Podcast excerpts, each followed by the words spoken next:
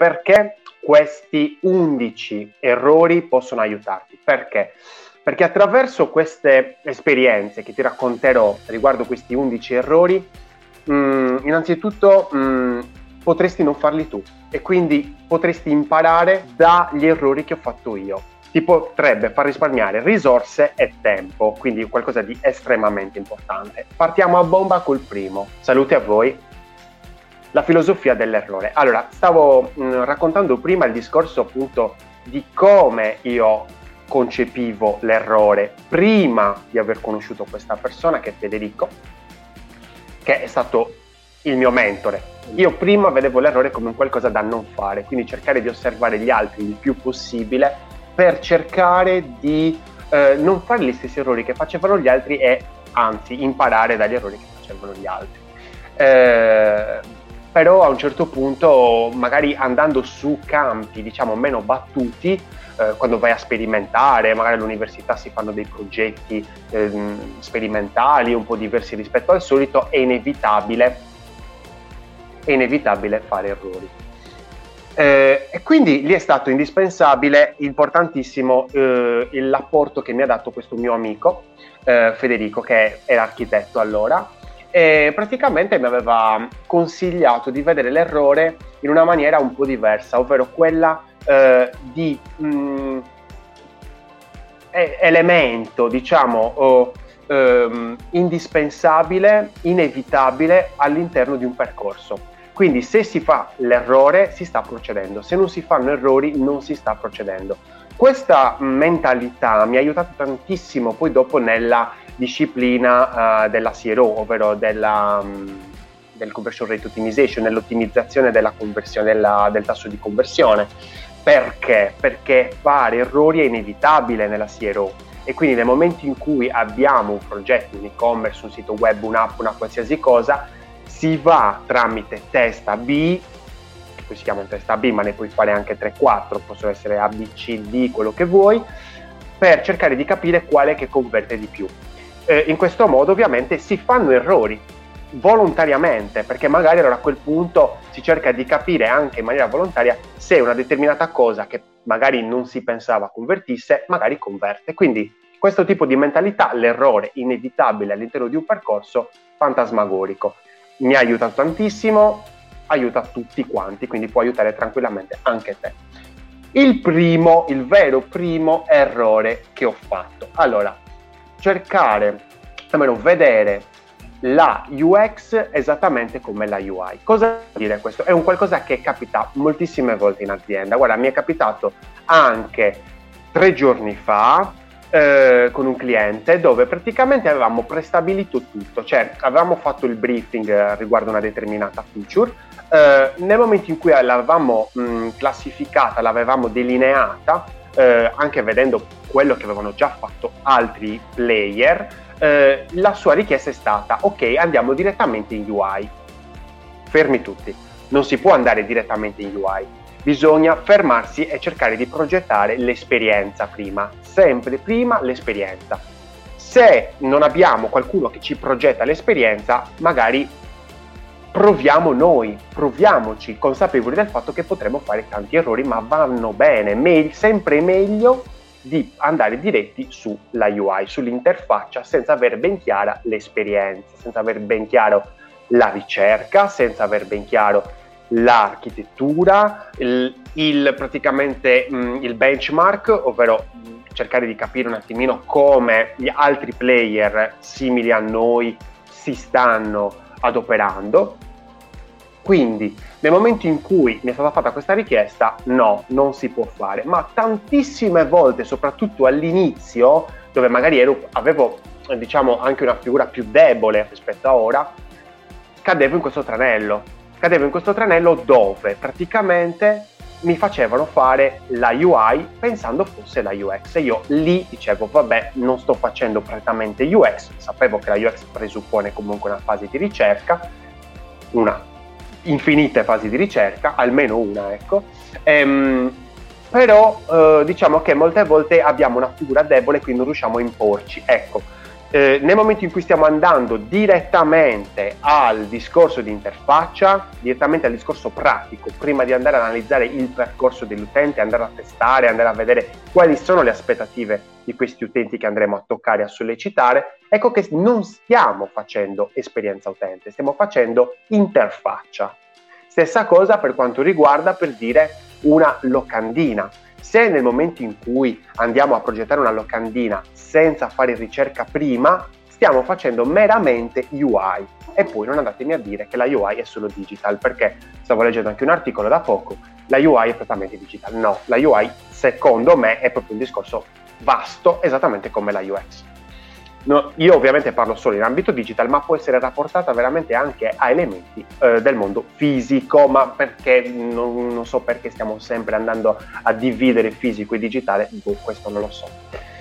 Quindi, primo errore, la UX è la UI. No, la UX è la UX, la UI fa parte della UX. Se non stai facendo ricerca, stai facendo UI semplice, quindi interfaccia utente Mentre invece se noi vogliamo fare esperienza utente ci sono tante fasi prima, tante fasi, eh, andare a elaborare questo percorso, cercare di capire quali sono i target, le persone, gli scenarios, il mindset, tutta una serie di cose importantissime.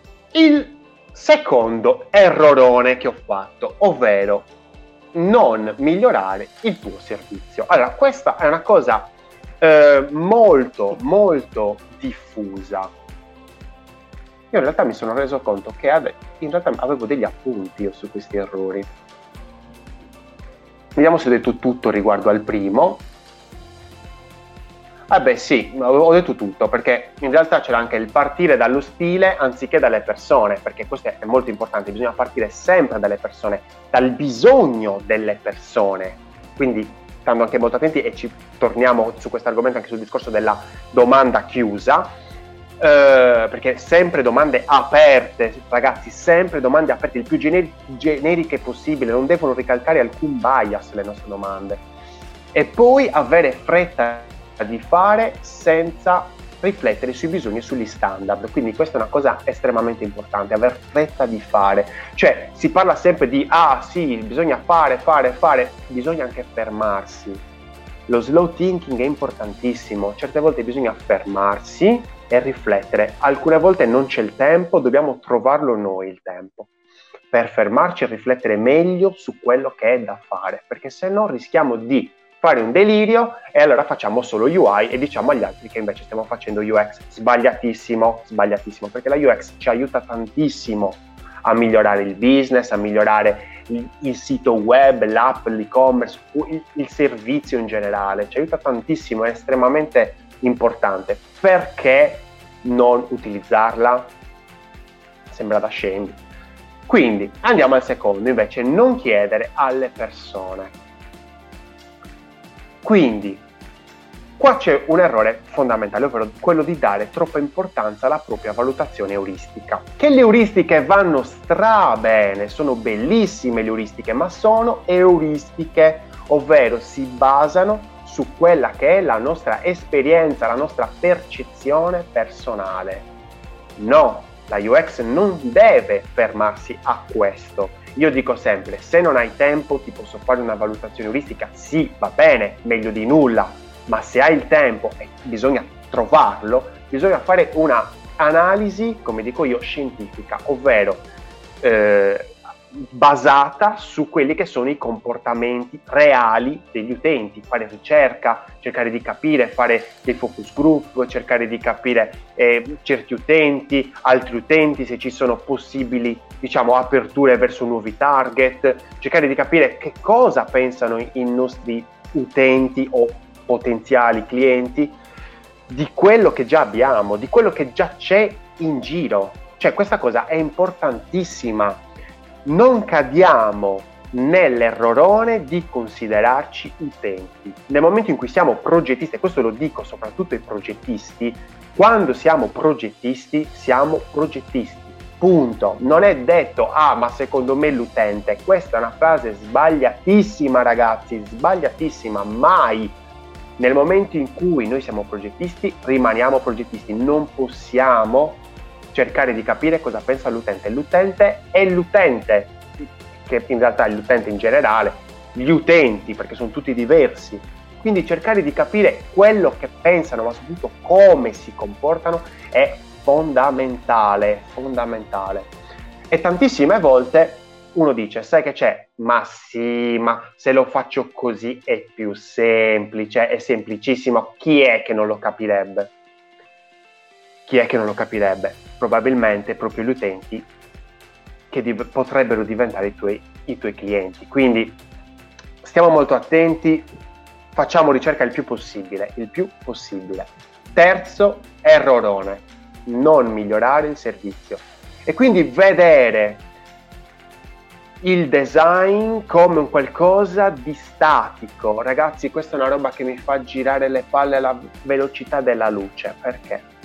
Soprattutto quando sento questi termini, redesign, madonna, il design è un qualcosa di continuo, sempre in miglioramento, mai vedere un qualcosa di statico. Se ho fatto l'e-commerce, nel momento stesso in cui l'ho pubblicato devo avere dei sistemi di monitoraggio belli che pronti in modo tale che già dopo una o due settimane perché ovviamente dopo che hai pubblicato un e-commerce non è che l'hai lasciato lì buttato magari hai creato delle campagne Facebook, delle campagne LinkedIn, delle campagne eh, Google, ecco che arriva traffico. Ma cavolo, monitoralo questo traffico, cerca di capire chi sono, ma Google ci dà una marea di dati, sono quantitativi certamente, trattiamoli come quantitativi, ma sono importanti, ci danno gli interessi basati sui cookie, madonna, poi c'è tutto un altro discorso relativo ai, ai, browser di navigazione, che ormai comunque gli utenti stanno utilizzando sempre di più browser come DuckDuckGo, va bene, però intanto la maggior parte degli utenti utilizza dei browser normali, tra virgolette, Chrome, Firefox, Explorer oppure comunque Edge, quello che volete, dei Safari che mantengono, vabbè Safari adesso non, ta- non troppo con iOS 15, però comunque mantengono il discorso di, eh, come si può dire, di interessi, ci fanno capire chi è quella persona che sta navigando. Quindi andare a migliorare anche dopo due o tre mesi in base a quelli che sono i dati che abbiamo è fondamentale, è necessario. Cioè se io ho un negozio, io faccio sempre questo esempio qua del negozio, vabbè, comunque se ho un negozio e vedo che i miei clienti non comprano un determinato giornale, ma cavolo, magari o lo sposto per cercare di vedere se lo cercano, oppure magari non lo porto più e magari qualcuno potrebbe dirmi oh ma non ce l'hai più questo giornale allora lì me lo segno e magari lo riporto se qualcuno me lo chiede. Quindi cercare di, cioè a livello fisico sembra stupido, no? Cioè uno, uno, dice ma cavolo sei un negozio e vedi che i clienti stanno facendo questo, ovviamente cambierai il negozio, la, eh, l'assesto del negozio. E, invece un e-commerce no? Un'app no? Cioè se vedo che ho dei premi in app e che nessuno mi piglia i premi in app, un motivo c'è, mi devo fare delle domande. Devo capire il motivo, fare ricerca, faccio dei sondaggi, remunero ovviamente chi mi fa il sondaggio, chi mi fa la ricerca, sempre remunerare i tester, um, cerco di capire il motivo. E miglioro in base a quello. Madonna, non, non possiamo avere un'idea, svilupparla e poi dire questa idea non funziona solo perché basta, nessuno c'è, nessuno arriva, nessuno prende robe. Facciamoci domande, ritorniamo al discorso di prima, ovvero chiedere alle persone, bisogna chiedere, non fermiamoci. Quarto, siamo già al quarto, non controllare i miglioramenti. Allora, questo è un errore, potrebbe, potrebbe essere associato a quello di prima, al non migliorare il servizio, ma qui c'è un punto fondamentale, non controllare i miglioramenti, ovvero avere il controllo dei miglioramenti che vogliamo fare. Se noi abbiamo una home page e vogliamo migliorare la, l'atterraggio su questa homepage, quindi cercare di capire quali sono gli elementi che funzionano di più, non è che faccio 200.000 modifiche e non le controllo. No, bisogna controllarle, bisogna capire ciò che non va. Bisogna capire se quella determinata area sta funzionando o non sta funzionando. Come faccio? Creo una B-test e nel test B tolgo quell'area oppure la, la tratto in maniera differente per cercare di capire se converte di più o converte di meno. Controllare se no rischiate di fare la fabbrica delle idee, cioè producete idee a non finire e non lo controllate. E in questo modo è inutile che siete la fabbrica delle idee, perché queste idee non sapete quale idea vale e quale idea non vale. Quindi fate poche correzioni alla volta, cercate di controllarle il più possibile in modo tale che capite ciò che sta funzionando o, o ciò che non sta funzionando. Andiamo al quinto errorone, ovvero fissare, fissarti su una metrica. Allora, è, abbiamo sempre sentito parlare di vanity metrics, ovvero metriche di vanità. Mm, non è solo il like la metrica di vanità, eh, sono, mm, è stato veramente trattato in tantissime maniere questo discorso della vanity metric. Allora, mm, una cosa che mi preme sottolineare è di non guardare mai solo una metrica. Mai. La metrica di solito che si guarda è il like, ma non è sempre solo il like, potrebbero essere, cosa ne so, gli utenti unici, potrebbero essere le condivisioni, potrebbero essere i commenti. Non ci interessa quello. La cosa importante è che se ci fissiamo sulla metrica, iniziamo ad avere manie di perfezione, quindi dire cavolo, ma il mio post su LinkedIn non ha generato così tanti like, così tanti commenti come quello di prima, allora cosa fai? Non fai più quel tipo di post, diciamo nuovi, ma rimani e ritorni a quello di prima e ti omologhi e fai le cose sempre uguali. Infatti qua poi ritorna all'altro errorone, lo vediamo dopo. Quindi, mai fissarsi su una sola metrica. Se ti devi fissare su una metrica, fissati sul fatto delle vendite, fissati sul fatto di, ok, quanti clienti soddisfatti ho. Questo è, questo. Quindi anche cerca di, come si può dire, è una metrica bastarda questa ovviamente del discorso della soddisfazione. Perché? Perché ovviamente ehm, hai bisogno di fare sondaggi, hai bisogno di chiedere, hai bisogno di telefonare, di una, berti una birra insieme a quello che era un tuo cliente e dirgli ok, parlami della tua esperienza, cosa hai vissuto, è andata bene, è andata male, com'è stata? Parlami veramente sinceramente. E questo ci fa capire, ci fa capire tanto. Certamente uno direbbe mai fidarsi delle parole, ma fidarsi dei comportamenti, certamente, ma intanto andiamo a chiedere non andiamo a guardare il, quel post che magari ha tre like. Tante volte, adesso ti dico una cosa mia personale, tante volte ho fatto dei post su LinkedIn, su Facebook, da qualche parte dove avevano pochi like, pochissimi, 3, 4, però poi dopo attraverso un altro sistema di monitoraggio io vedevo quanti passavano. Ma cavolo, perché magari nel post c'era scritto un, c'era un link dove la gente poteva cliccare tappare e io vedevo effettivamente quanti erano interessati. Ma erano interessati a flotte, 200, 300 persone, ma chi an- realmente andava a mettere i like erano 5, 4, 5 persone. Di- se non avessi messo quel like e quel link per capire quante persone erano realmente interessate, cavolo, potevo dire che quel tipo di post, quel tipo di contenuto non funziona. Sbagliato, sbagliato.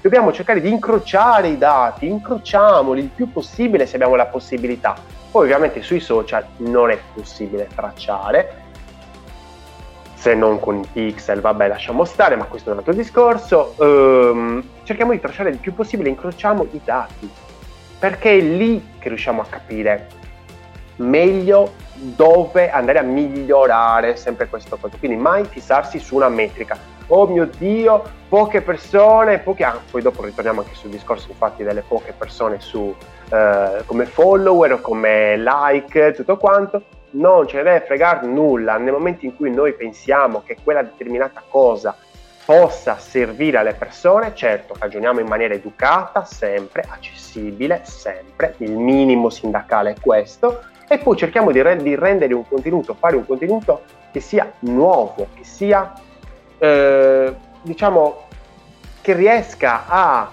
eh, sensibilizzare l'utente in qualche modo, svegliarlo. E poi ovviamente nei commenti possiamo leggere ciò che le persone ci dicono, se magari siamo stati troppo diretti, troppo rudi. Cerchiamo di comprendere meglio sulla base di più dati, non solo questo like del cavolo che veramente ci eh, eh diventa una catena quasi.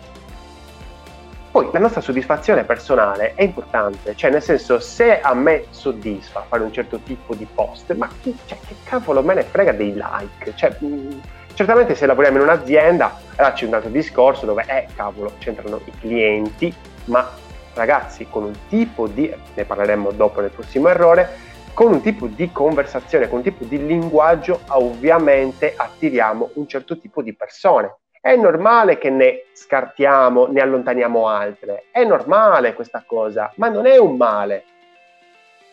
Andiamo avanti, fare domande chiuse. Allora, ragazzi, questa è una roba importantissima, importantissima.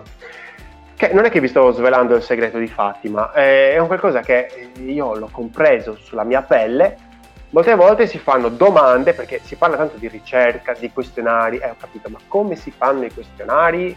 Fare i questionari è una roba difficile, cioè fare i questionari bene è difficile, perché molte volte si fanno i questionari con solo domande chiuse.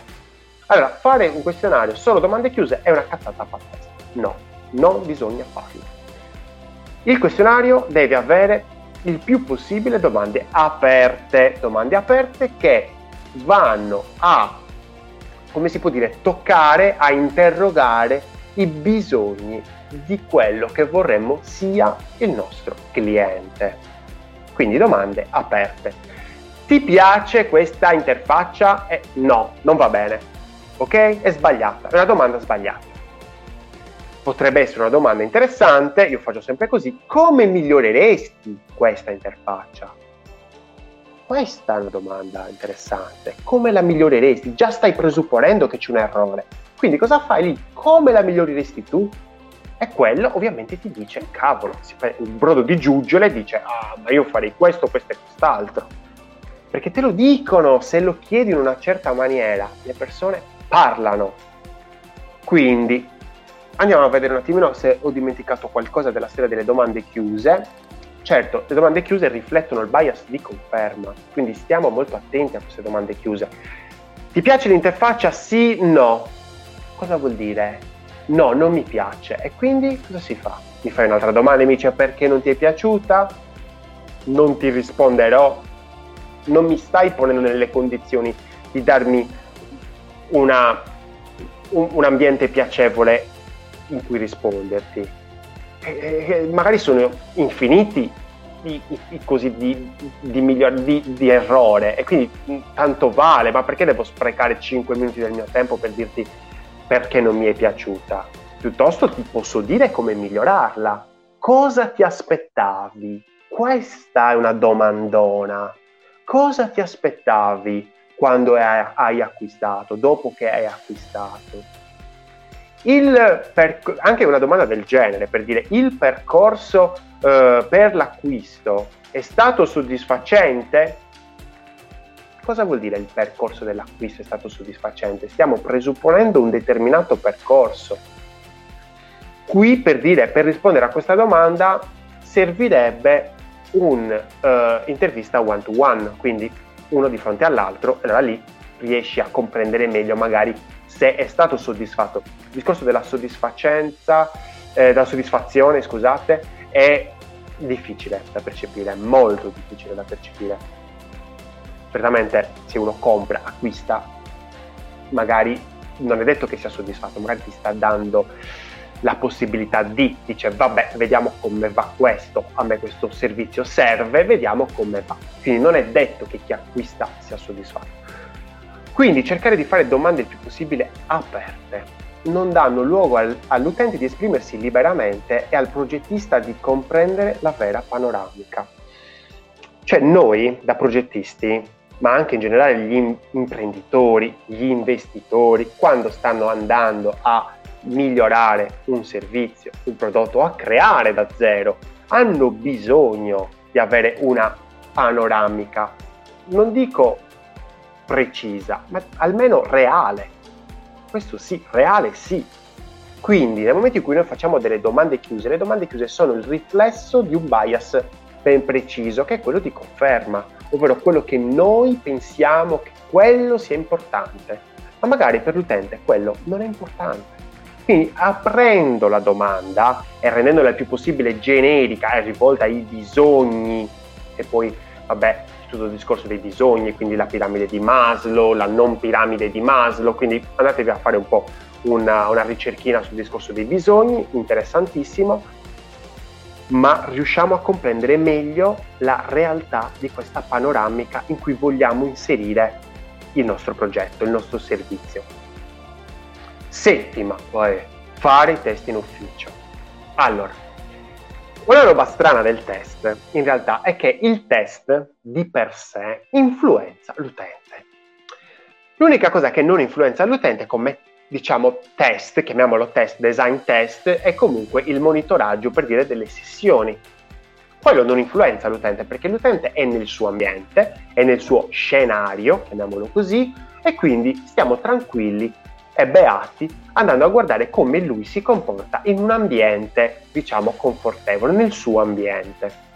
Ma se noi lo togliamo dal suo ambiente, lo portiamo nel nostro ufficio, quello, immaginatevi come si trova, come, come, cosa prova. Cioè veramente si trova davanti a delle persone nuove, che non ha mai visto né conosciuto in vita sua davanti a un prodotto nuovo che non sa manco dov'è, addirittura davanti a dispositivi che non sono i suoi. Io almeno quando faccio test in ufficio cerco di utilizzare i dispositivi del, eh, dell'utente eh, o comunque del tester. Cerco di non farli in ufficio, ma magari lo faccio arrivare in ufficio, poi dopo magari lo porto fuori, ci facciamo una passeggiata al parco, gli invito una birra, quello che è, gli invito una Coca-Cola, quello che vuole, anzi l'acqua, visto che Cristiano Ronaldo ha detto che quella no, e sono d'accordo, l'acqua. Eh, quindi cercare di portarlo fuori da un ambiente che può essere, diciamo, negativo nei suoi confronti, che ci può dare dei risultati, come si può dire, mh, mm, non reali. E quindi nel momento in cui andiamo a eh, mm, interagire con questo tester dobbiamo cercare di rendere la sua esperienza il più reale possibile. Certamente qualcuno potrebbe dire sì, però io l'apparecchiatura per monitorare quello che lui sta facendo ce l'ho in ufficio. Se lo porti fuori o se lo faccio fare comunque da casa sua, non lo posso monitorare o comunque è un delirio perché comunque le app ci sono ma sono lentissime e laggano tantissimo. A quel punto cerchiamo di interagire in maniera come si può dire, umana. Anche, può essere anche da remoto, cioè io sono qui, tu sei, che ne so, a Helsinki, ti faccio una chiamata via Skype, via Skype è figo perché Skype ha la condivisione eh, dello schermo, magari o con altri sistemi, con altri programmi, quello che volete, e cerco di magari darti degli obiettivi, degli obiettivi reali, oppure anche semplicemente se non voglio darti degli obiettivi per non ricadere in un bias di conferma, cerco di chiedere cosa faresti semplicemente all'interno di questa interfaccia, all'interno di questo prototipo e vedere come si comporta. Certamente bisogna essere almeno in due se siamo da remoto, cercare di prendere appunti il più possibile per cercare di comprendere quello che l'utente dall'altra parte sta cercando di fare e quindi avere più teste possibili dall'altro lato per cercare di comprendere, analizzare i comportamenti o addirittura magari registrare noi la sessione di navigazione dell'utente e poi dopo andarla ad analizzare successivamente. Questo è ottimale, ve lo consiglio. Quindi, test in ufficio, me, sempre meglio farli che non farli assolutamente, non andiamo a fare gli schizzinosi sulla ricerca, però io personalmente, insomma, non lo so. Anche il discorso di eye tracking, attenzione perché eye tracking, cioè comunque ci sono delle persone che gli mettono degli occhialini, dei sensori anche questo non ci dà la possibilità di vedere realmente come l'utente sta utilizzando quel determinato servizio, quindi di capire e migliorare l'esperienza utente. Cerchiamo di capire nel, l'utente nel suo ambiente naturale. Poi andiamo avanti. 8. Più si è, meglio è. Allora, qua ti voglio raccontare una esperienza personale che mi è successa proprio qualche giorno fa. Era dopo cena, stavamo digerendo, diciamo, al mare e praticamente eh, questo mio amico mi dice, ah ma quanti follower hai nel tuo canale? Gli ho detto, dipende, cioè nel senso in un canale ne ho 600, in un altro canale ne ho 1300, in un altro ne ho 3000, dipende. Cioè, quando gli ho detto ho preferito dirgli la, quella più piccola, per anche riassumere un pochettino, gli ho detto 600 eh, e mi ha detto, eh, pochini. Ma che cazzo, chi sei? cioè, gli ho detto, ma scusate, cioè, ma pochini in base a cosa? cioè, non sono una superstar di Instagram, cioè che va a fare i balletti o di TikTok, di TikTok dove va a fare le eh, cantare, fare cose, cioè quello che faccio io è di nicchia, cioè può interessare a progettisti, può interessare a marketer, può interessare a, a copywriter, può interessare a investitori, può interessare anche a studenti, ma quanti sono pochi rispetto alla grande massa. La grande massa fa male. Io non la voglio, io personalmente non la voglio, non mi interessa, non sono un comico che ho bisogno di più pubblico possibile, ma anche un comico per dire se non so, ti piace Luca Ravenna, non ti piace un altro stand-up comedian. È, è normale, cioè, se mi piace Massimo Boldi, non mi piace Christian De Sica. È un esempio che l'altro giorno stavo guardando un cinepanettone. Eh, capita, cioè, non è detto, anche, anche se, se, facciamo delle cose, diciamo, mainstream, no? delle cose più diffuse, non è detto che dobbiamo avere grossi numeri. A noi ci interessa sempre la conversione principale, il fatto di dare un servizio utile. Stiamo dando un servizio utile, cioè ricevo un botto di messaggi al giorno, grazie mille per questo, grazie mille per l'altro, forse qualcosa di decente la sto facendo. Ho bisogno di più gente? No, non mi interessa, non li voglio. Anche perché io non faccio sponsorizzati, quindi per ora, e quindi ovviamente ciò chi mi merito. Quindi se stai guardando questa live, grazie di essere qui, vuol dire che ti ho voluto, ho voluto che tu ascoltassi questa cosa perché attraverso, qui arriviamo al nono errore, attraverso il nostro linguaggio, come parliamo, il linguaggio non è la lingua, eh, il linguaggio è come noi parliamo, ovviamente avviciniamo persone ma allontaniamo altri. E quindi quando andiamo a dire ah ma io voglio parlare come Nen, voglio parlare come, cosa ne so, un'altra app, voglio parlare come Tizio, voglio parlare come Caio. Lo stanno già facendo loro, Van, va bene, puoi prendere ispirazione e inserire un elemento originale, ma mai omologarti agli altri. E cavolo, ma se no manca tutto il discorso di riconoscibilità. Il discorso principale, come facevamo il discorso dei fiori, delle api, sai, no? quello famosissimo che puoi andare a trovare, puoi trovare sia su podcast e sia su, su Spotify e sia su YouTube. Eh, il discorso è che noi dobbiamo essere riconoscibili con precisione, riconoscibili con precisione. E come cavolo fai a essere riconoscibile con precisione se non osi? Se non hai coraggio. Ma il coraggio lo maturi col tempo, andando a monitorare, a cercare di imparare da quegli errori che io ho già fatto. E quindi andare a monitorare, a fare una serie di migliorie controllate, vai a fare degli errori, diciamo, volontari, fare degli a test e in base a questi cerchi di capire cosa sta funzionando e cosa non sta funzionando. In base a questi dici sai che c'è, me la tento, anche se la roba non sta funzionando, ma per te se tu hai quell'intuito, sbaglia, sbaglia volontariamente, osa, almeno sei riconoscibile, almeno uno può dire ah Lorenzo non mi piace, ma meglio dire Lorenzo non mi piace piuttosto che dire Lorenzo è scialbo. Questa cosa è bruttissima, che non dice nulla. Invece no, almeno, almeno uno dice guarda non mi piace come fa, bene, va benissimo, va benissimo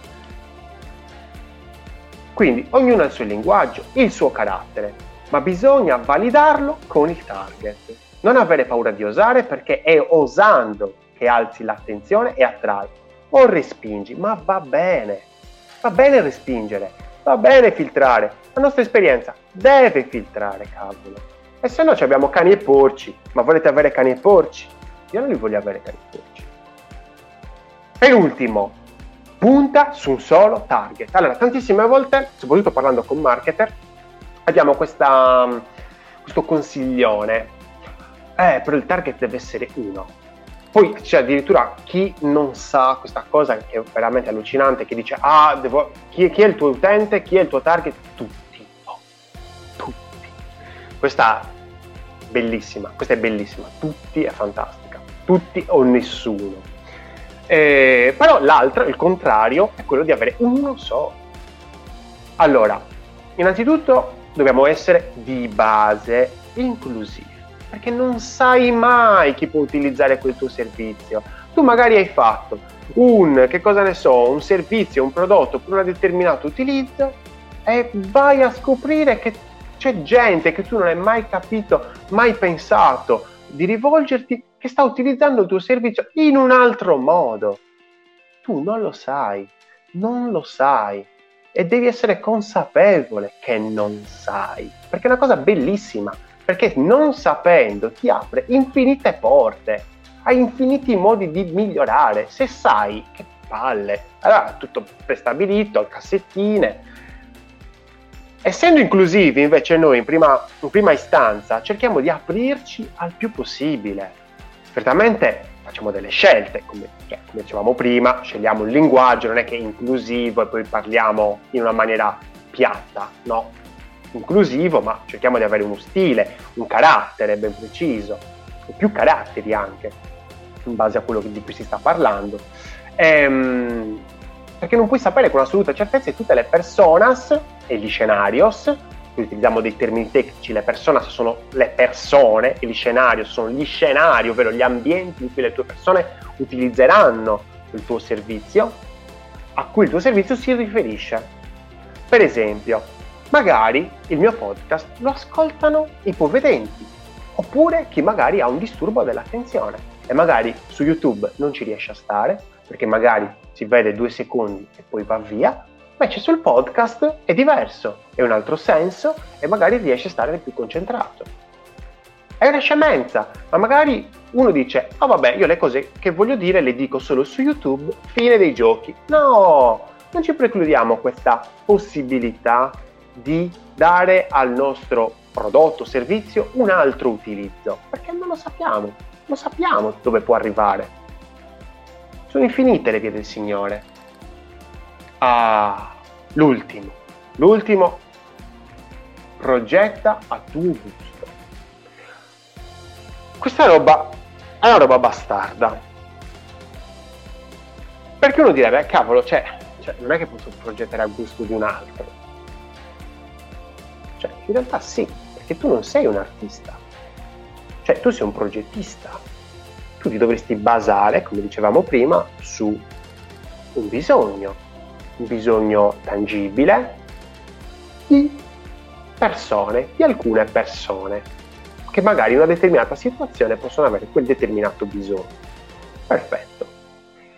Ma nel momento in cui stai progettando l'interfaccia, stai progettando l'esperienza soprattutto, l'interfaccia viene dopo, molto dopo, se progetto a mio gusto, sto tornando a quel discorso di euristica, di ricerca empirica, di analisi empirica ed è un errore perché nel momento in cui ci chiudiamo in noi stessi, quindi A su tutto mi, su tutto io, eh, allora cioè, non ci sono più le persone. Allora stiamo progettando per le persone, però poi dopo non parliamo alle persone. Cavolo, cioè ragazzi, cioè, mi sembra un controsenso progettare, non progettare non tenendo in considerazione il contesto, quindi lo scenario, del tuo utente e il funzionamento del suo cervello, perché quando andiamo a progettare una determinata pagina, una determinata, un determinato servizio o prodotto, dobbiamo tenere conto di quelle che sono le aspettative, di come il cervello delle persone, degli esseri umani funziona. Cioè, questa è la base, ragazzi, la base. E nel momento in cui andiamo a progettare a nostro gusto, non ci permette di andare ad emozionare i nostri utenti. Quindi di essere riconoscibile, memorabile e soprattutto coinvolgente. Noi dobbiamo coinvolgerli questi utenti, queste persone, perché se non li coinvolgiamo, non li portiamo dentro il nostro mondo, e quelli rimarranno fuori. Ma eh, che cosa vedranno da fuori? Fuori ci stai due secondi, dentro magari riesci a stare di più, riesci a approfondire quel determinato aspetto che ti interessa di più, un po' meno quell'altro aspetto, poi scopri che magari quell'altro aspetto ti interessa più del primo nostro, deve, devono essere affascinati dal nostro mondo, dobbiamo cercare di riuscire ad affascinare tramite le parole, tramite soprattutto immagini. E sono 11 errori belli grossi. Spero di averti aiutato in, questa, diciamo, in questo racconto. Magari anche tu hai fatto uno di questi errori. Eh, io nel momento in cioè non è che ho smesso di fare questi errori, sono perennemente, diciamo, mi scontro perennemente con questi 11 errori, che non sono tutti, sono grandissimi errori, ma non sono tutti, assolutamente, sono solo una parte, sono i più grandi forse, ma magari me ne vengono in mente qualche altro e magari farò un'altra puntata. Eh, su questo discorso degli errori che è molto molto interessante, cioè l'errore è visto come qualcosa di necessario per poter procedere. Mi scontro quotidianamente con questi errori, ma nel momento in cui mi scontro, nel momento in cui mi suona subito una campanella e dico no aspetta, non posso progettare a mio gusto, non posso parlare come parlano gli altri, non posso andare a fare dei test in ufficio sempre, non posso fare domande chiuse. Cioè ragazzi, questi, questi errori potrebbero, non dico salvarti la vita, ma farti risparmiare tanto tempo, tanti casini. Quindi spero che ti siano stati d'aiuto, tanto spero che magari ti sia divertito e che questa birra sia stata piacevole. La prossima settimana andremo a parlare di un argomento molto interessante che è l'esperienza utente nell'e-commerce. Ti eh, invito a iscriverti al canale Telegram gratuito, una birra di UX, a mh, mm, premere la campanella, seguirmi sul podcast su Spotify, una birra di UX, oppure se magari vuoi capire un po' meglio anche la mia mentalità e tutte queste cose, su LinkedIn Lorenzo Pinna. Grazie mille di aver, um, di aver ascoltato uh, fino a qui. Io sono Lorenzo Pinna, ragazzi, progettate responsabilmente. E fate anche una piccola pausa ogni tanto che vi fa bene. Ciao ciao!